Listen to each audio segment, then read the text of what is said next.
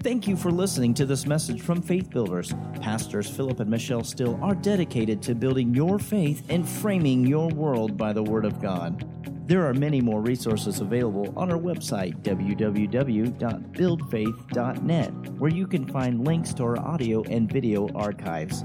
We also invite you to join us online for our live stream services. Remember to build your faith and frame your world by the Word of God. Let's begin tonight in the book of Isaiah 53. And I want to continue with this that we uh, began, uh, well, it would have been two Wednesdays ago now ministering and receiving healing. Ministering and receiving healing. And uh, we're calling uh, this series that because uh, healing has to be ministered, but healing has to be received. And the easier we can make it to be received, the easier uh, we can show that it is to receive from the Word of God, the better it is for my faith. And uh, we're going to deal here and start with Isaiah 53 and uh, deal with some things concerning ministering and receiving healing. In Isaiah 53 and verse 1, it says, Who has believed our report, and to whom is the arm of the Lord revealed? For he, meaning Jesus, will grow up before him as a tender plant, and as a root out of a dry ground. He has no form or comeliness, and when we shall see him, there's no beauty that we should desire him. He is despised and rejected of men, a man of sorrows, acquainted with grief. And we hid, as it were, our faces from him. He was despised, and we esteemed him not. Surely he hath borne our griefs and carried our sorrows, yet we did esteem him stricken, smitten of God, and afflicted. But he was wounded for our transgressions, he was bruised for our iniquities. The chastisement of our peace, or the chastisement needful for peace, was on him, or fell upon him, and with his stripes, or with his bruise, we are healed. Hallelujah. The literal Hebrew here of He hath borne our griefs and carried our sorrows is truly He lifted up our sicknesses and diseases and carried our pains. All right, truly He lifted up our sickness, including disease, and carried our pains. Now, the, the Bible starts off here, Isaiah starts off here with who hath believed our report, and to whom is the arm of the Lord revealed? Well, the arm of the Lord is an Old Testament term for the power of God. And Isaiah is saying that those who believe the report are those that the arm of the Lord will be revealed to. All right? Those that believe the report. The word sorrow, we talked about this in the literal rendering, means pain, and griefs means diseases.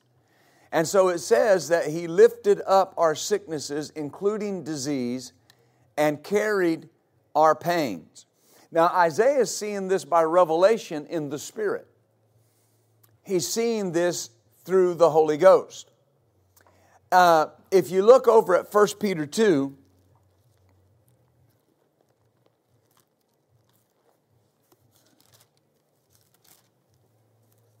and uh,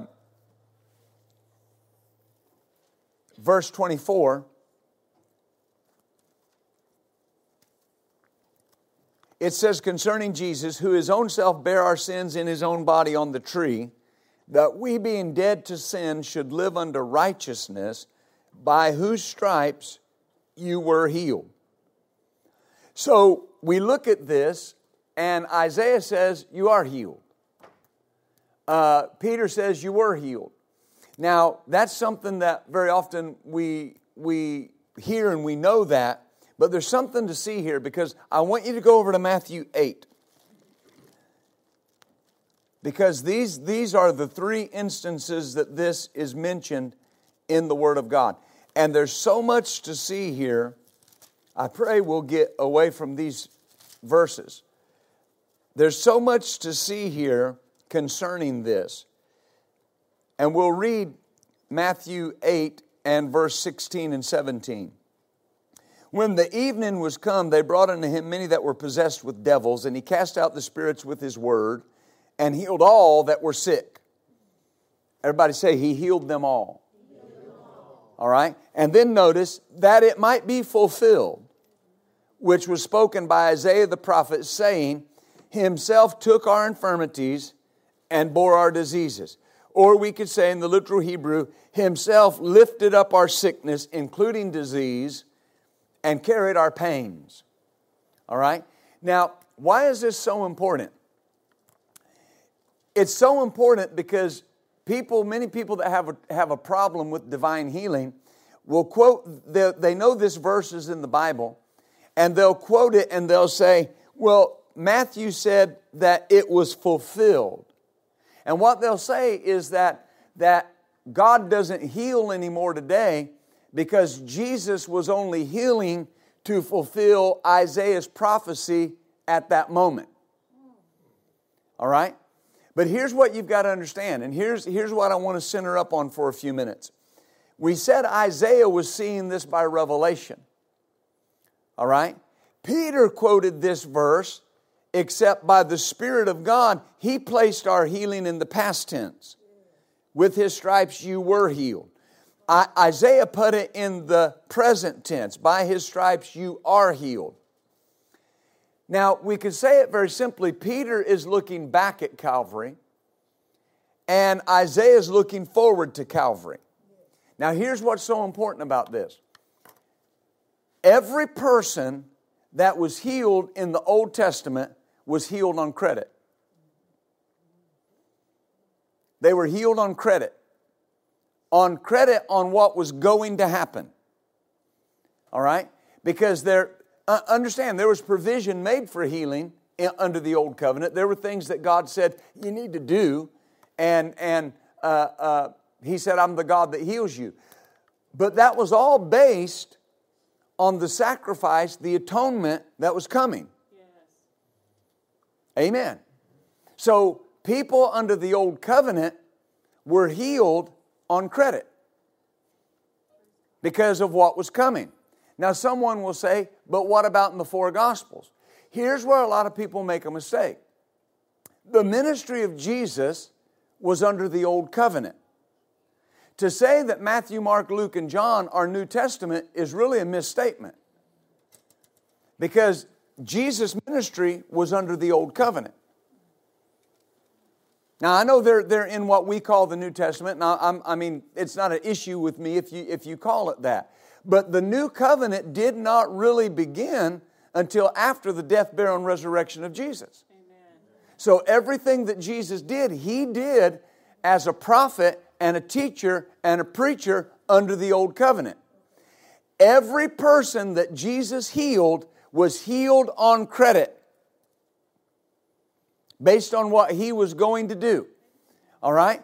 Matthew showed that the miracles Jesus did in his earthly ministry were not just displays of power.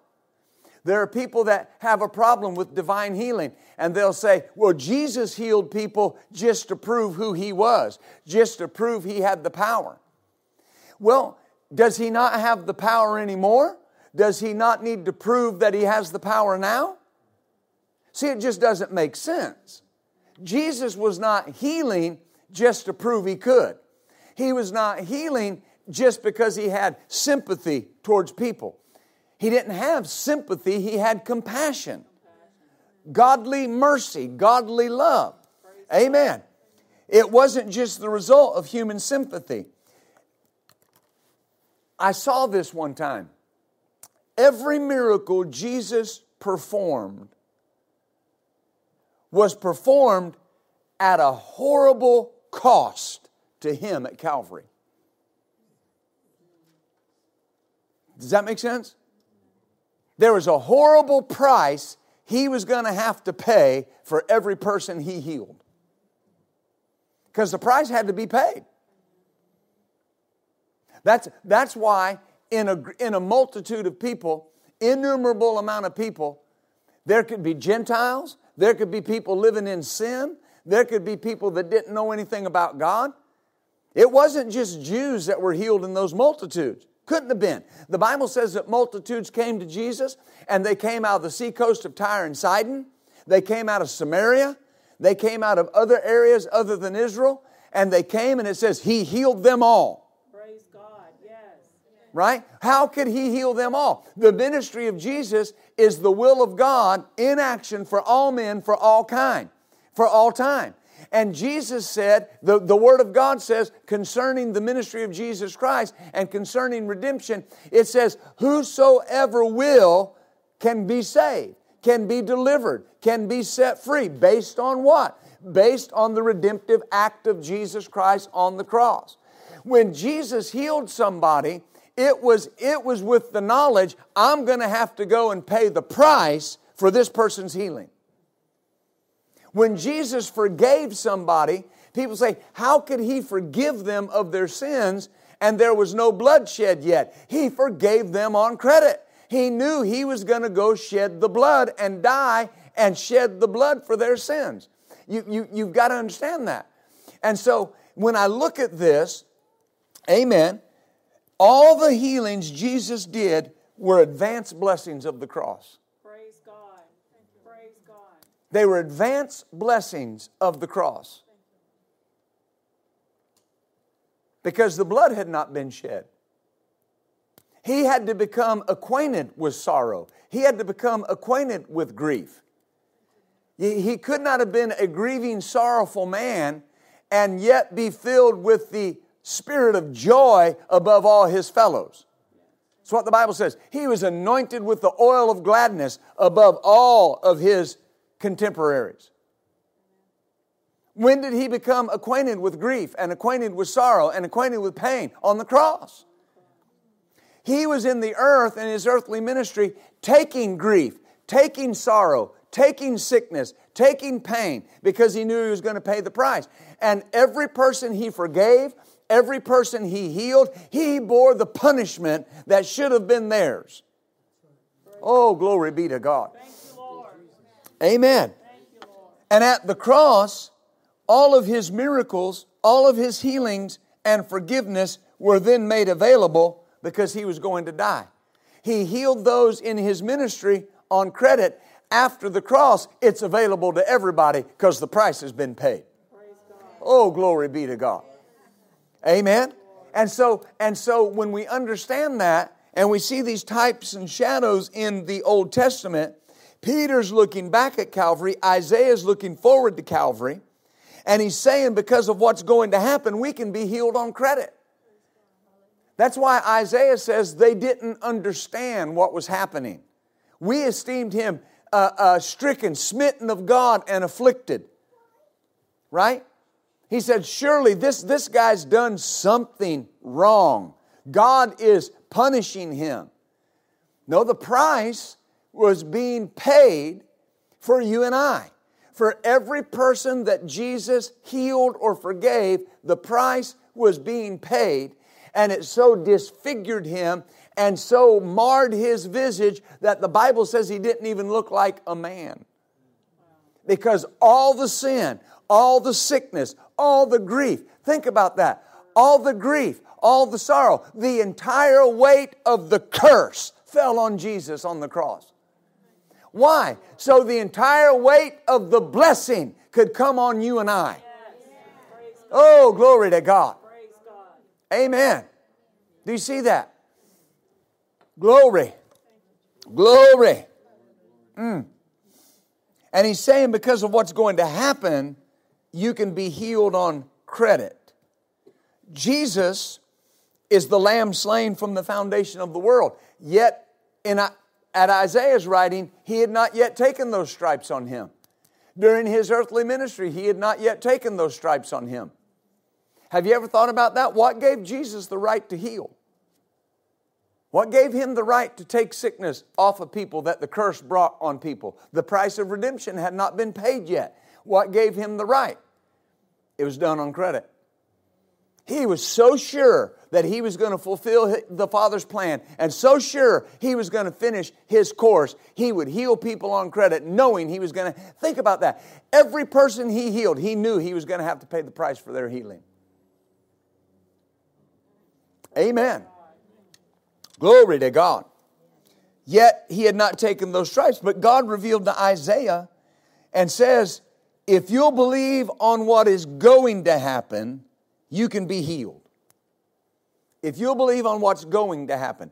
In the Old Testament, I've said this a couple times, they received on credit. Then Jesus went to Calvary and stamped paid in full on the note. Received on credit, but then he paid the note in full. Oh, that's good news.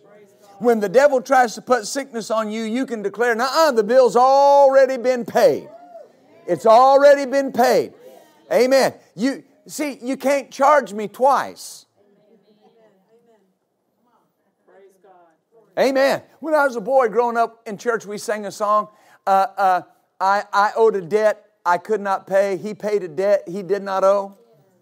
Right? I owed the debt, but he paid it. You can't, you can't charge me twice for what's already been paid. And that's what the enemy tries to do. He tries to put sickness and disease on people in general, not just believers, just people in general. And there are people that don't know the price has already been paid. And so they, they don't stand against it. But you and I know the price has already been paid, can't be charged twice. Oh, glory to God. 1 Peter 2.24 is proof the bill has been paid. Amen. The Wuest Bible says in 1 Peter 2.24, by means of whose bleeding stripe. The word stripe is in the singular here, a picture of our Lord's back after the scourging, one mass of raw, quivering flesh with no skin remaining, trickling with blood. You were healed. You were healed. Well, what does that mean? The price was paid. Amen. Show this to the devil when he says you're sick. And say, No, I'm not suffering with something that Jesus bore for me. Amen. Try that out loud. Say, I'm not suffering with something Jesus bore for me.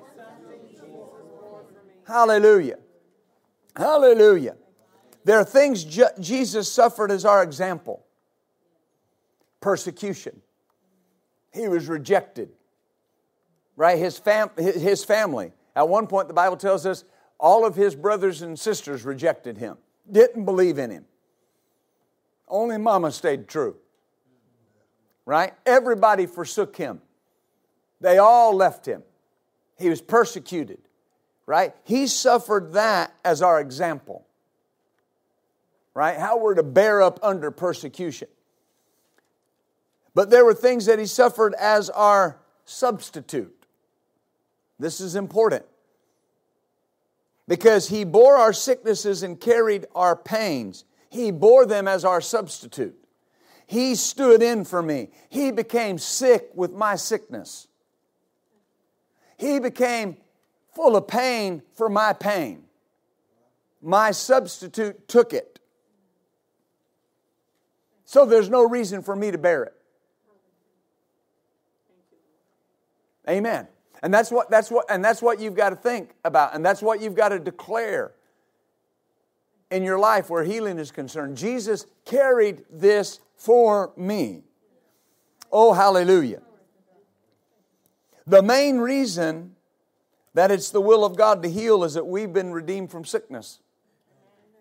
Now, we're, we're talking about the will of God to heal. The main reason is we've been redeemed from sickness. And that, that, that, that word redeem means to be bought out of bondage or to, to have the ransom price paid. All right?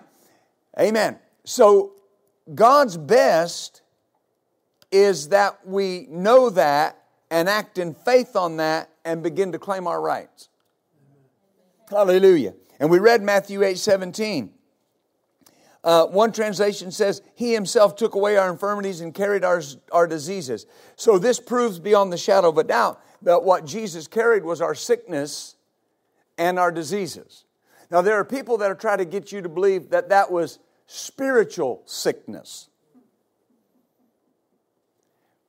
You know, sin is not so much a spiritual sickness as it is a state of being.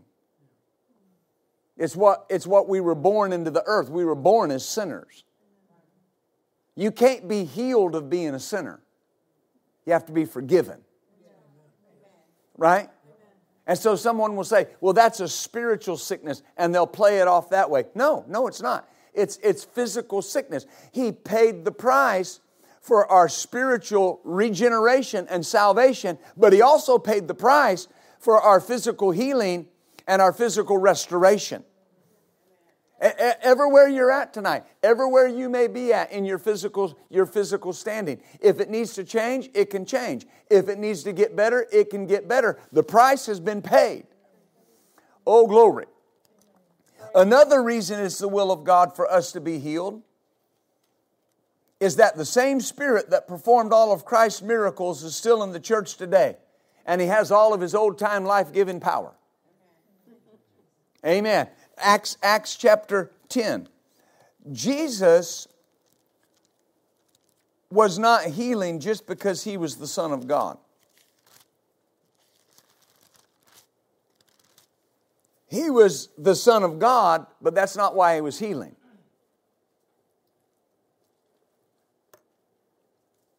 Jesus was healing because God anointed him to do so. Praise God. All right? Acts chapter 10 and verse 38. How God anointed Jesus of Nazareth. We should back up and, and read verse 36 to get our complete context. The word Peter is preaching here in the house of Cornelius, and he's preaching what they preached in the ministry with Jesus. Peter opened his mouth said, I, I perceive of a truth that God is no respecter of persons but in every nation, he that feareth him and worketh righteousness is accepted of him. The word which God sent the children of Israel, preaching peace. Now stop right there and translate and meditate. Preaching what? Preaching peace. Preaching shalom. Preaching mashalim. Preaching nothing missing, nothing broken. Is that right? By Jesus Christ. Again, translate and meditate. By Jesus, the anointed one. All right? The anointed one, why, why is that important? Because there were things he was anointed to do. And if you don't recognize him as the one anointed to do that, he is the anointed one. All right? By Jesus Christ, he is Lord of all. That word I say you know, which was published throughout all Judea and began from Galilee after the baptism of John. Uh, baptism was John preached. What what was the word that was published? This was the word. How God anointed Jesus of Nazareth with the Holy Ghost and with power, dunamis power, wonder working, miracle working power. All right? And who went about doing good and healing all that were oppressed of the devil, for God was with him. Amen. God anointed Jesus who, after he was anointed, went about doing good and healing all that were oppressed of the devil. Now, most estimates are that Jesus began his earthly ministry at the age of 30 and ministered for three and a half years. 33 and a half years he lived on this earth.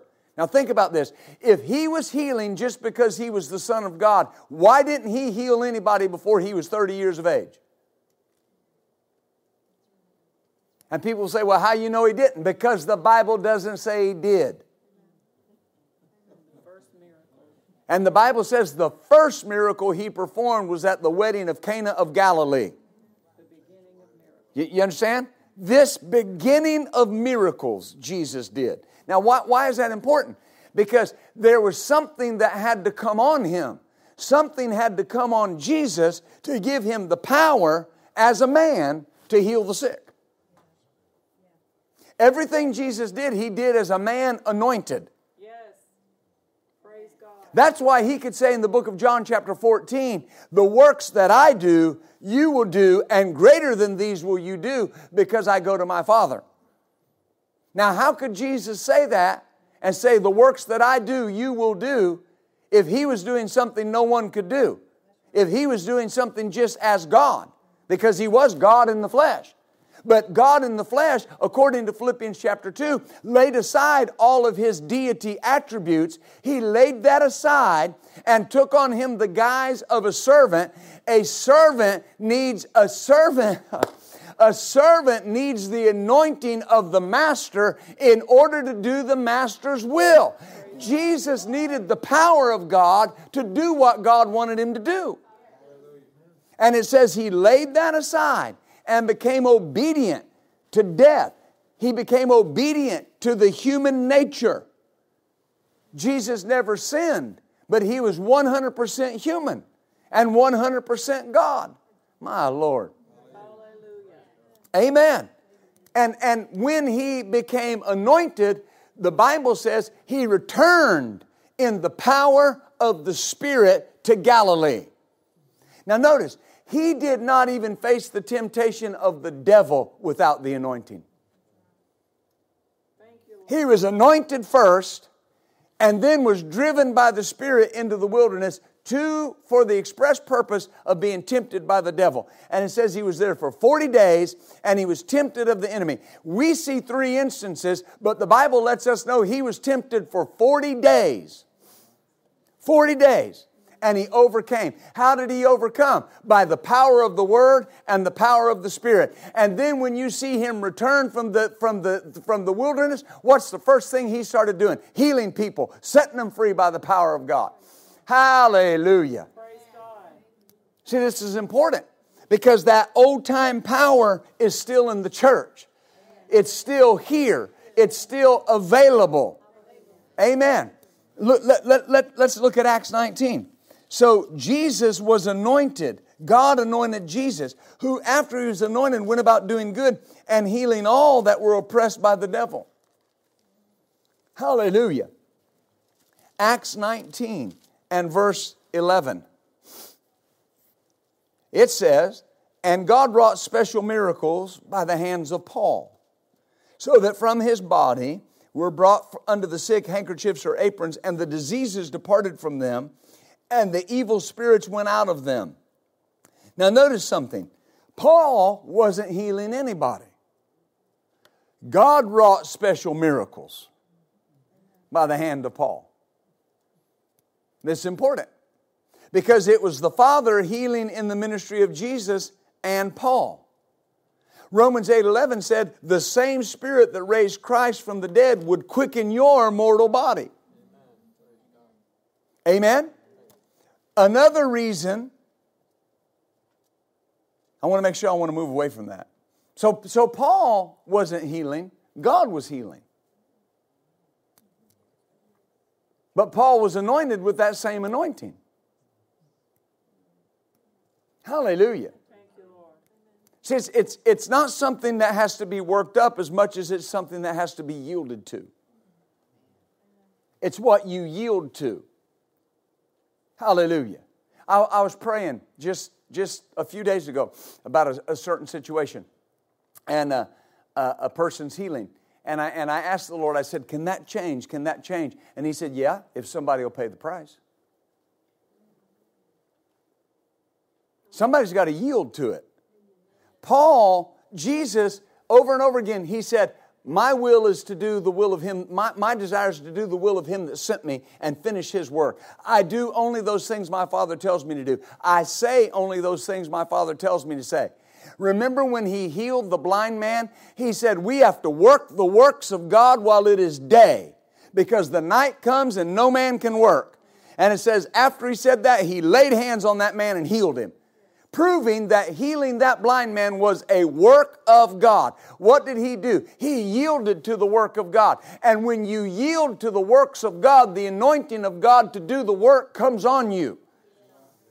It's, it's more yielding than trying to work something up. You listen, you can't fast your way into a healing anointing. You can't pray your way into a healing anointing. You've got to yield to that healing anointing. Fasting and praying might make it easier for you to yield, but that's not the answer is not fasting and prayer to get a healing ministry. I have a healing ministry because Jesus said believers would go into all the world and lay hands on the sick and they would recover. Uh, under, under the old covenant, when Jesus sent out the 12, it says they went and, and he told them to go into the city and heal all the sick that were there. And none of those boys were saved or filled with the Holy Ghost. But yet, but yet they were operating on a residue of Jesus' anointing because he had the authority to commission that based on what he was going to do. Everything that Jesus has commissioned us to do in the New Testament church is based on what he's already done. Glory be to God. Another reason huh, we know it's God's will to heal is because of Jesus' last great commission and God's direct command in James 5 14. Look at, at Mark chapter 16. Boy, I don't know if I'm helping you, but I've already preached myself happy. Hallelujah. Mark 16, verse 15. And he said unto them, Go into all the world. The, the one rendering is go into every man's world. Go into all the world and preach the gospel to every creature. The good news to every creature. He that believeth and is baptized shall be saved. He that believeth not shall be damned or condemned. And these shall follow, these signs shall follow them that believe. Now notice that word, them that believe. In my name they will cast out devils. They shall speak with new tongues. They will take up serpents. If they drink any deadly thing, it will not hurt them. They shall lay hand. That word shall is so important because it's, it's, it's a covenant word. It means without doubt. There's no doubt about this. If you believe, you shall lay hands on the sick and they shall recover. Is that right? That's what believers are supposed to do. That's how we know it's God's will to heal. Because he said, You shall lay hands on the sick and they shall recover. Amen. Do you see that? My job's lay hands on the sick because that's my commission. Amen.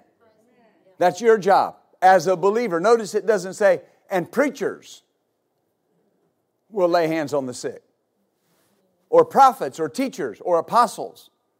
See, that's what makes no sense. People say, well, healing went out with the apostles. Well, that makes no sense because Jesus said, in my name, these signs will follow them that believe. Amen. We know apostles aren't the only believers, prophets aren't the only believers. the problem when people say, well, that went out with the apostles, is, is, is that's, that's easy for them to say because they don't believe in apostles today. They believe there's only two gifts left of the five Jesus said would be here till he returns. Isn't it funny? People preaching Jesus don't even know what Jesus said.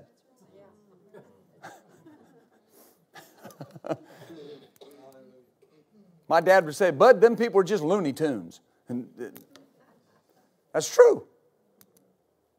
They, they, they only believe the pastor and the evangelist are the only gifts here. And one of the main functions of the evangelist was to lay hands on the sick and see them recover.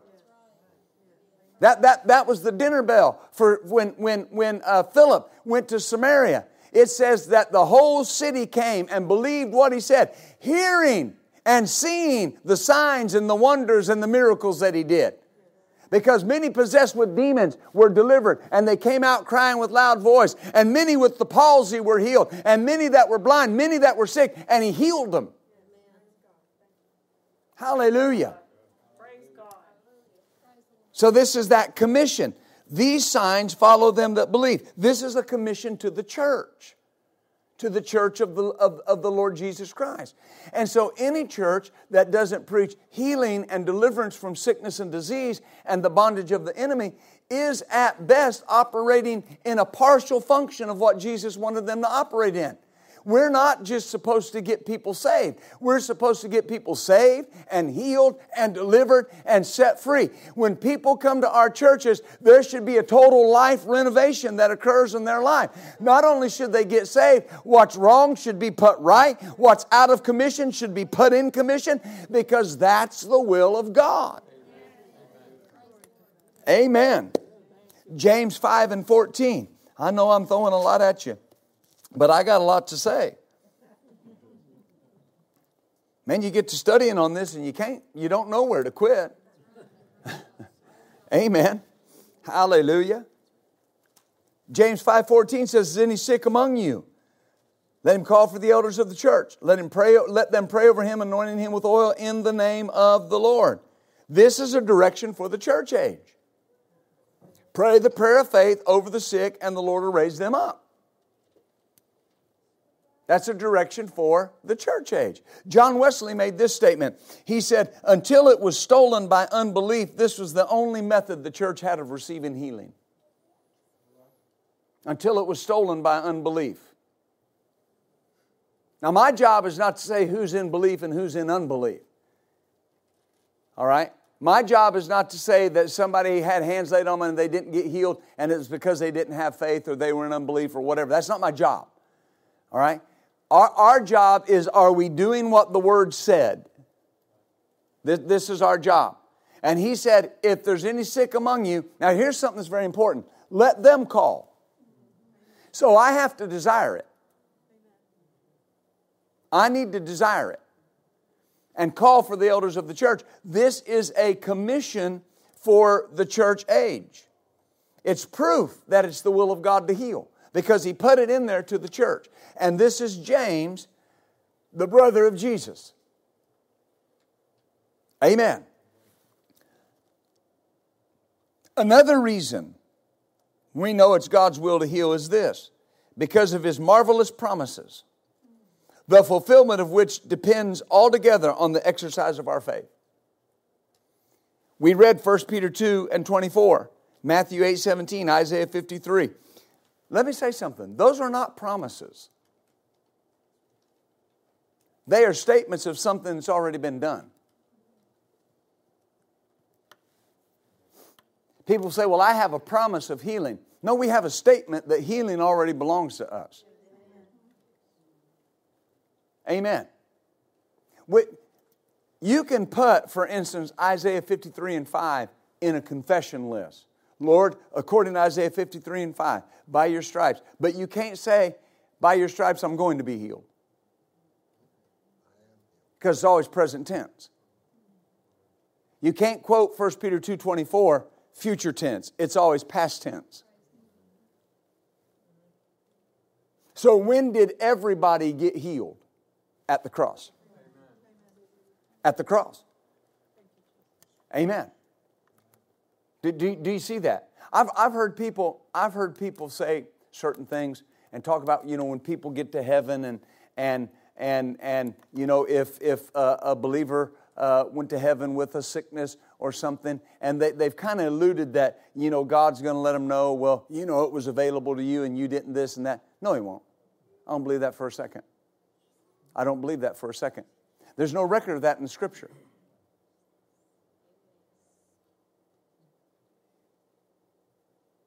Do, do you believe that? Why, why would God try to correct somebody's theology when there's no need? Brother Hagin told a story one time, and it so blessed me. He said, You know, his sister died of cancer and uh, went to heaven. And the Lord, he had a problem with that. And the Lord allowed him to go to heaven, actually translated him, and he went to heaven. And he said, When I got there, my sister, now I'm talking to people I believe that believe in the supernatural. All right? He was her his sister was talking to Jesus. And he said, as I walked up, Jesus looked over my sister's shoulder and saw me. And then my sister saw Jesus looking, and he turned and she turned and and and saw me. And she said, Oh, Ken, I'm so glad to see you.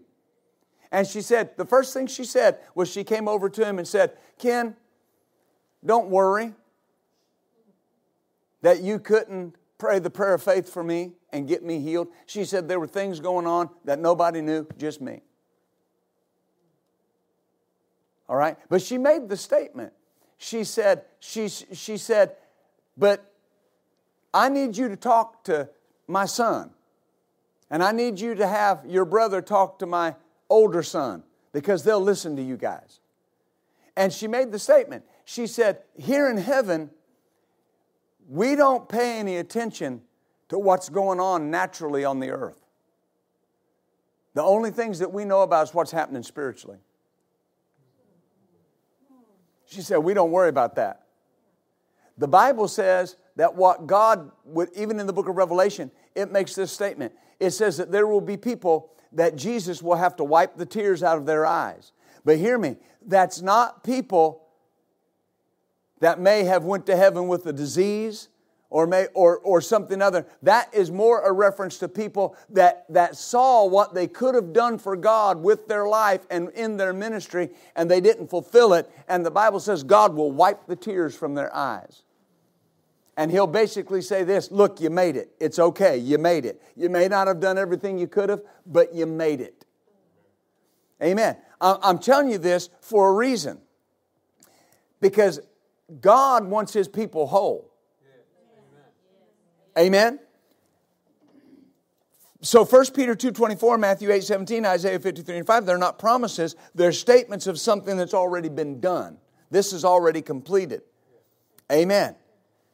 In Matthew 18, verse 18, oh, hallelujah. Matthew 18 and verse 18. He said, Truly I say to you, Whatsoever you shall bind on earth shall be bound in heaven.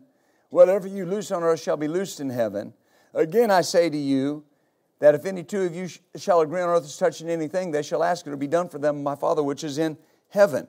This is a promise that God will do something. Anything cannot exclude healing. Right? Because he said, if you ask anything, anything cannot exclude healing. This is one of those marvelous promises. Yes, praise God. Amen. Matthew 21 and 22. He says again, All things whatsoever you ask in prayer, believing, you shall receive. So, all things is a promise that we'll receive if we believe it.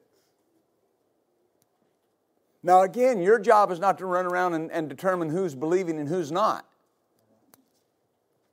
My job is to take if we would learn to spend less time focused on what others are doing and make sure we're doing the word, we'd be a lot better off. Amen? My dad was walking through town one time with a pastor. My dad was an evangelist his entire life.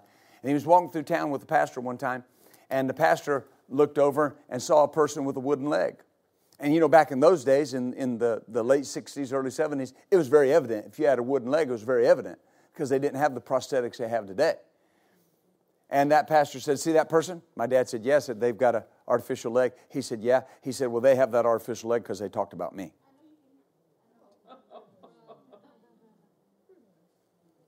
and everybody that they saw that had a problem, yeah, they have that problem because they talked about me. Well, see, that person was more focused on everybody else. There's another song we used to sing when I was a boy growing up in church, and it went this way It's me, it's me, it's me, O Lord, standing in the need of prayer. Right? Amen. I, I need to focus on me. Is my faith where it needs to be? Amen. Yeah, but I know that who are you to judge another man's servant? The Bible says they stand and fall before God. This is important because, because there's a lot of people that try to go around determining who's believing and who's not. I'm preaching here tonight, but I don't know who faith is coming to. I know that faith is available to everybody. It, it, it, can come to anybody that will listen, but I don't know who's grabbing it and who's not. That's not my job. My job's keep feeding. If you want to eat, it's here. It's hot, it's spicy, it's seasoned just right. Amen. We might even throw some bacon in if you want some. Hallelujah. I don't eat bacon, but if you like bacon, that's fine. Amen. Mark 11, 22 through 24. You remember what Jesus said? He said, He said that whosoever shall say to this mountain, Be removed and be cast in the sea, and shall not doubt in his heart, but shall believe those things he saith shall come to pass, he'll have whatever he says. So that's a promise that you'll have it if you believe that you receive. What things soever includes healing. I've said this over the years, and, and I'll keep repeating it. I have never, listen, the two biggest things that people have fought me about over the years are prosperity and healing. What, why would it be bad for somebody to have a good life or somebody to be healed? I don't understand it. I, I had a guy that God healed. God healed him through our ministry. He was, he was put in the hospital, and I don't I forget what it was called, but it was like a flesh-eating, I don't know what they call that, a bacteria or something. A what? MRSA, MRSA, something like that. It was, and it was bad. It was bad. And, and of course, he was a member of the church, and they asked me to come pray for him. And I went up, and, and, and, and uh, uh, we, we had God's creative power for healing, and, and I prayed for him, and he got a hold of the word, and God healed him. God healed that man. That same man took out quarter page, quarter page newspaper ads calling me a false prophet. And God healed him through our ministry. Well, why do you get so mad at you? Because I said Jesus, I said the same thing I said tonight that Jesus was not healing people just because he was God, he was healing people because he was anointed by God. And so he said, he said, he said that, that I did not believe in uh, that Jesus was, was deity and that Jesus was in. Now I'm saying that for a reason. So he was under all, God healed him. And faith still didn't come. Amen. This is important because it's not enough just to get people saved and get them filled with the Holy Ghost. That changes their life for eternity. But God wants to do something about their life right now. Amen. Uh, uh, John 14, 13 and 14. There's so much here, I'm, I'm, I'm, I'm trying not to get too preachy with it. John 14, verse 13. Uh, Whatever you ask in my name, that will I do, that the Father may be glorified in the Son. If you ask anything in my name, I will do it. Anything. Well, that would include healing. The word ask can be translated demand. So you demand sickness to leave and God will back you up. You demand poverty to leave and God will back you up. You demand things to change and God will back you up. Amen. But it, it's, it's whatsoever. John 15 and 7. If you abide in me and my words abide in you, you'll ask what you will and it shall be done to you. Ask what you will and it'll be done. What you will, what you want. Now, there's times, quite frankly, even as a believer, you've got to spend time wrapping your mind around these. Because it's, it's put in the absolute sense whatever, anything, whatsoever. Now, religion say, oh, brother, you got to be careful with that. I've had people tell me, you can't teach people they can have whatever, whatever they want. I didn't. I think Jesus did. You know, we got to have confidence in the saved people we're preaching to. I don't believe anybody in here is going to go ask for something wrong because you love God. I know where you go to church. You love God. This is a promise to God's people. Amen. Amen. Hallelujah. 1 John 3. Oh, glory. I got about five minutes. I can do this. I think I can. I think I can. 1 John 3 22. And whatever we ask, we receive of him. Isn't that great? Because we keep his commandments and do those things that are pleasing in his sight. So, see, they're all inclusive promises, but they're not promises that do not have qualifiers. He said, Whatever we ask, we receive. Why? Because we keep His commandments. And do those things that are pleasing in His sight. Well, one of the main things that please God is believing God. Without faith, it's impossible to please Him. Right? Well, we don't have to worry about not having faith. We have faith. So don't focus on the not pleasing. Focus on believing. And focus on Him being a rewarder of those that diligently seek Him. Believe and seek Him. Amen? Whatever we ask, these are all inclusive promises. Another reason it's God's will to heal is because we see it in the types and shadows of the Old Testament. Many things in the Old Testament are a picture of Jesus.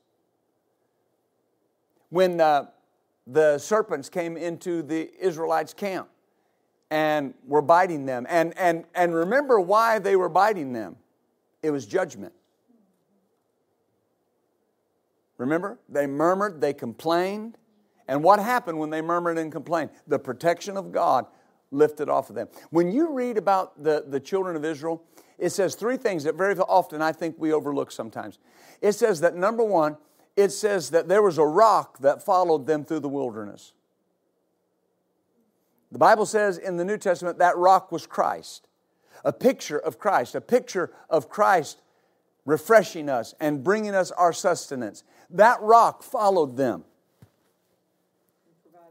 and provided water. They received water out of that rock. Well, what did Jesus say in the book of John, chapter 7, at, at, at the day of atonement when they were bringing the drink offering to pour it out in the temple? Jesus stood up in that setting and he said, If any man come unto me, if he's thirsty, he said, Let him drink of me. I'm the rock that this water flows out of. Right? and, and, and it was a picture of God wanting to provide for his covenant people and bring them into the richness and the fullness of who he was. That rock followed them. Now, the second thing it says was that God provided a pillar of fire by night. Now, very often you see that in paintings, and you see the children of Israel marching along. You know, there were three and a half million of them and they have this one like little matchstick flame up way up in the front. Well, that might be good for Moses and them, you know, the, that are up there under the pillar, but what about the three millionth person way back in the back? When you study that out, it got very cold in the desert. It got very cold at night. It wasn't just a pillar of fire like a little pillar, it was a covering of fire. God kept all of those people warm. God gave them light. Amen. Because that's a picture of our God supplying all of our needs. And he said he was a pillar of cloud by day well, what's the hardest part about being in the desert in the middle of the day? The sun is beating down on you. It wasn't a pillar, a wisp of glory cloud way up in front of the line. He covered the whole three and a half million with a pillar of cloud and kept them protected. That's why he could say, no matter where you walk, no matter what you do, there are scriptures that say the affliction will not beat down on you. You'll go through the fire and won't be burned. You'll go through through the water and you won't drown because I'm there. And so when these serpents came into the, into the, into the camp, it was because that protection had been lifted because of their, their refusal to do what God said. But notice something. The Bible says that Jesus was a prophet like unto Moses. This is important because when the, when the people started dying, what did Moses do? He interceded for the people. And what did God tell him to do? Take a brass, make a brass serpent and put it up in the middle of the camp. And it shall be that whoever looks on that serpent, whoever looks to that serpent, whoever looks to that serpent will live. Hallelujah. Now, people say, why did he use a serpent and not a lamb? Because it was a symbol of judgment. It was a symbol, brass was a symbol of judgment. The serpent was a symbol of the enemy that caused the curse to come into the earth. And he said, if you will look at the sacrificial price that destroyed the enemy and lifted the judgment off of you, you'll be healed. And so that's why Jesus said to Nicodemus, you remember Nick at night? Nicodemus came to him at night, right? And remember what Jesus said? He said, When I am lifted up, from the earth, I'll draw all men unto me. What had to happen? What had to happen? You had to look to Jesus and live. Why? The curse was there. If you could have seen in the spirit realm on the cross of Calvary, that serpent was wrapped around Jesus. That curse was sucking the very life out of him. It was killing him. He did not die of nails. He did not die of a broken heart. He died because the weight of the curse was placed on him. It took his life so he could give you life. And when you look at him, you live. That was a type, oh my God, that was a type and a shadow of Jesus Christ. Amen. Hallelujah. The ram in the thicket was a type and a shadow of our substitute. Substitute. Substitution is very important. Abraham had a covenant with God. You know that Abraham made a covenant with God. God found somebody that would believe him by faith in that covenant. Amen. And he came to Abraham one day and he said, I need you to go sacrifice. Now, it was need. I know the King James says that God said go, but God needed Abraham's son. He needed him. Because up till that point, God had not had any entry into the earth. And he had to have an entry through two things. He had to have an entry through faith, and he had to have an entry through blood. It had to be by faith because the devil doesn't have any, and it had to be by blood because the devil doesn't have any. And it had to be a covenant.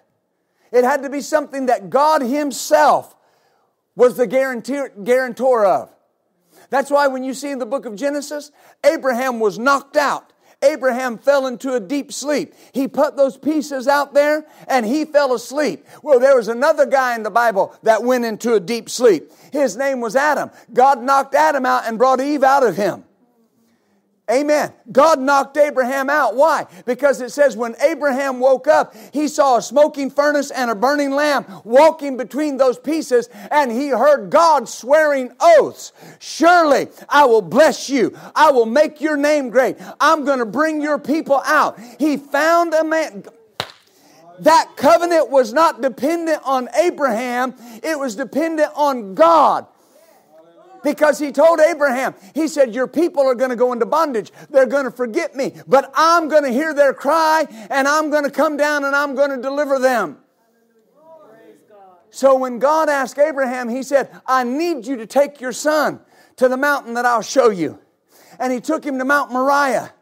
He took him to the very place, all right, that God told him to go and he, and he took him all the way and he laid him on, you remember the story. He laid him on the altar. Amen. He was about to pay the price.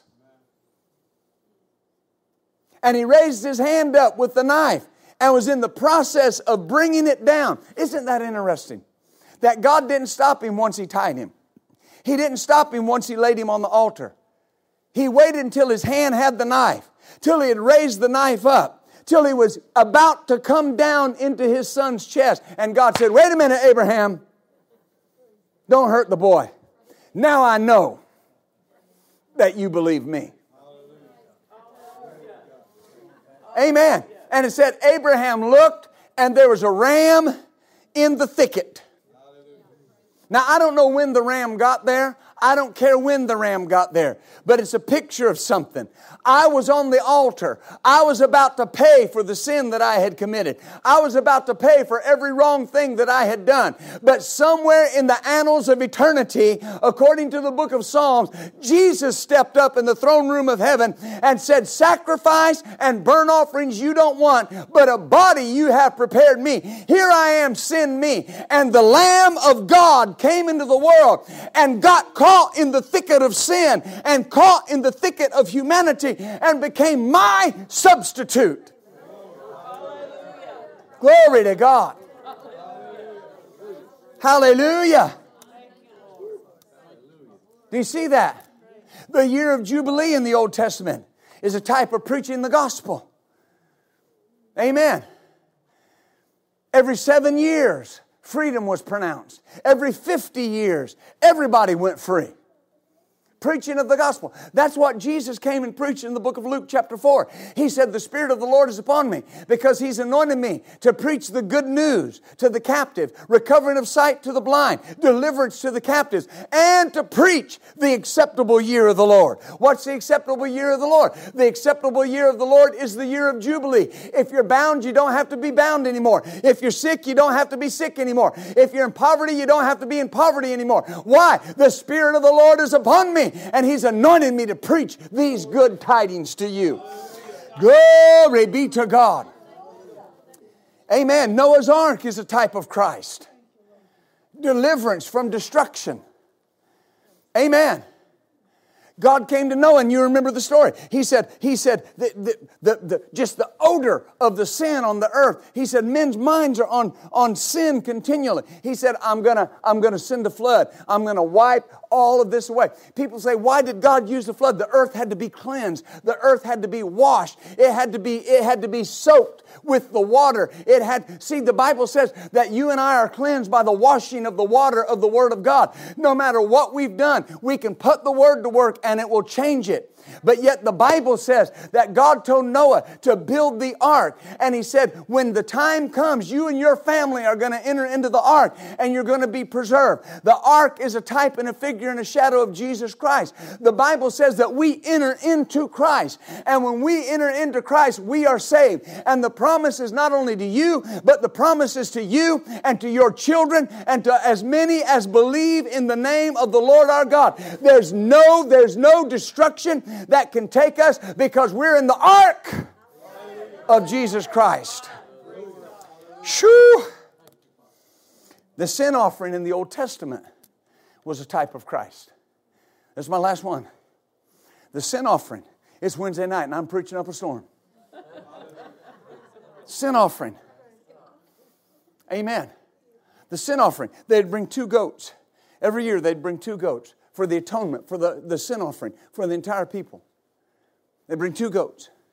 And you remember the, the, the, the, one goat came, and it said that Aaron would, would uh, and his sons would lay hands on that goat. And that goat became the atonement for the sins of the people. The Bible says in the book of John, it says it twice in the book of John. It says that Caiaphas, the high priest, when he was talking to, to the religious leaders, he said, You guys don't have any knowledge because he was talking about killing Jesus. And they said, Well, you know, it might cause us a problem. He said, You don't understand. He said, It's better that one man die for the sins of many. And then when he was when, when they were in, in the Garden of Gethsemane, it says that they took him to Caiaphas. And it says this was Caiaphas that said it was right that one man should die for the sins of many. And, the, and John said he was prophesying and didn't even know it. But he, would, he would take that blood, cut that animal's throat, and take the blood into and place it on the mercy seat. And the sins were atoned for. But then it says that he took another goat and he laid hands on that goat and pronounced the sins of the people on that goat. And then it says that they put that goat in the hands of a strong man. And he took the goat out and released it in the wilderness where it could not find its way back. And the sins of the people were carried away. The Bible says to you and I that Jesus carried our sins. Where did he carry them? He carried them away. Why did Jesus have to go to hell? That's where the sin bearer had to go. That's where, that's, that's where the sin sacrifice had to go. The ultimate, the ultimate destination for every person that dies in sin is a hell for eternity. Jesus had to go to that place to bear our sins away and become the sin bearer. But here's the thing when He bore our sins away to hell and He forgave our sins by being our sin bearer, your sin cannot find its way back to you. You've got to go back to it. It can't come back to you because you've been delivered. The sin bearer took them away. Glory to God.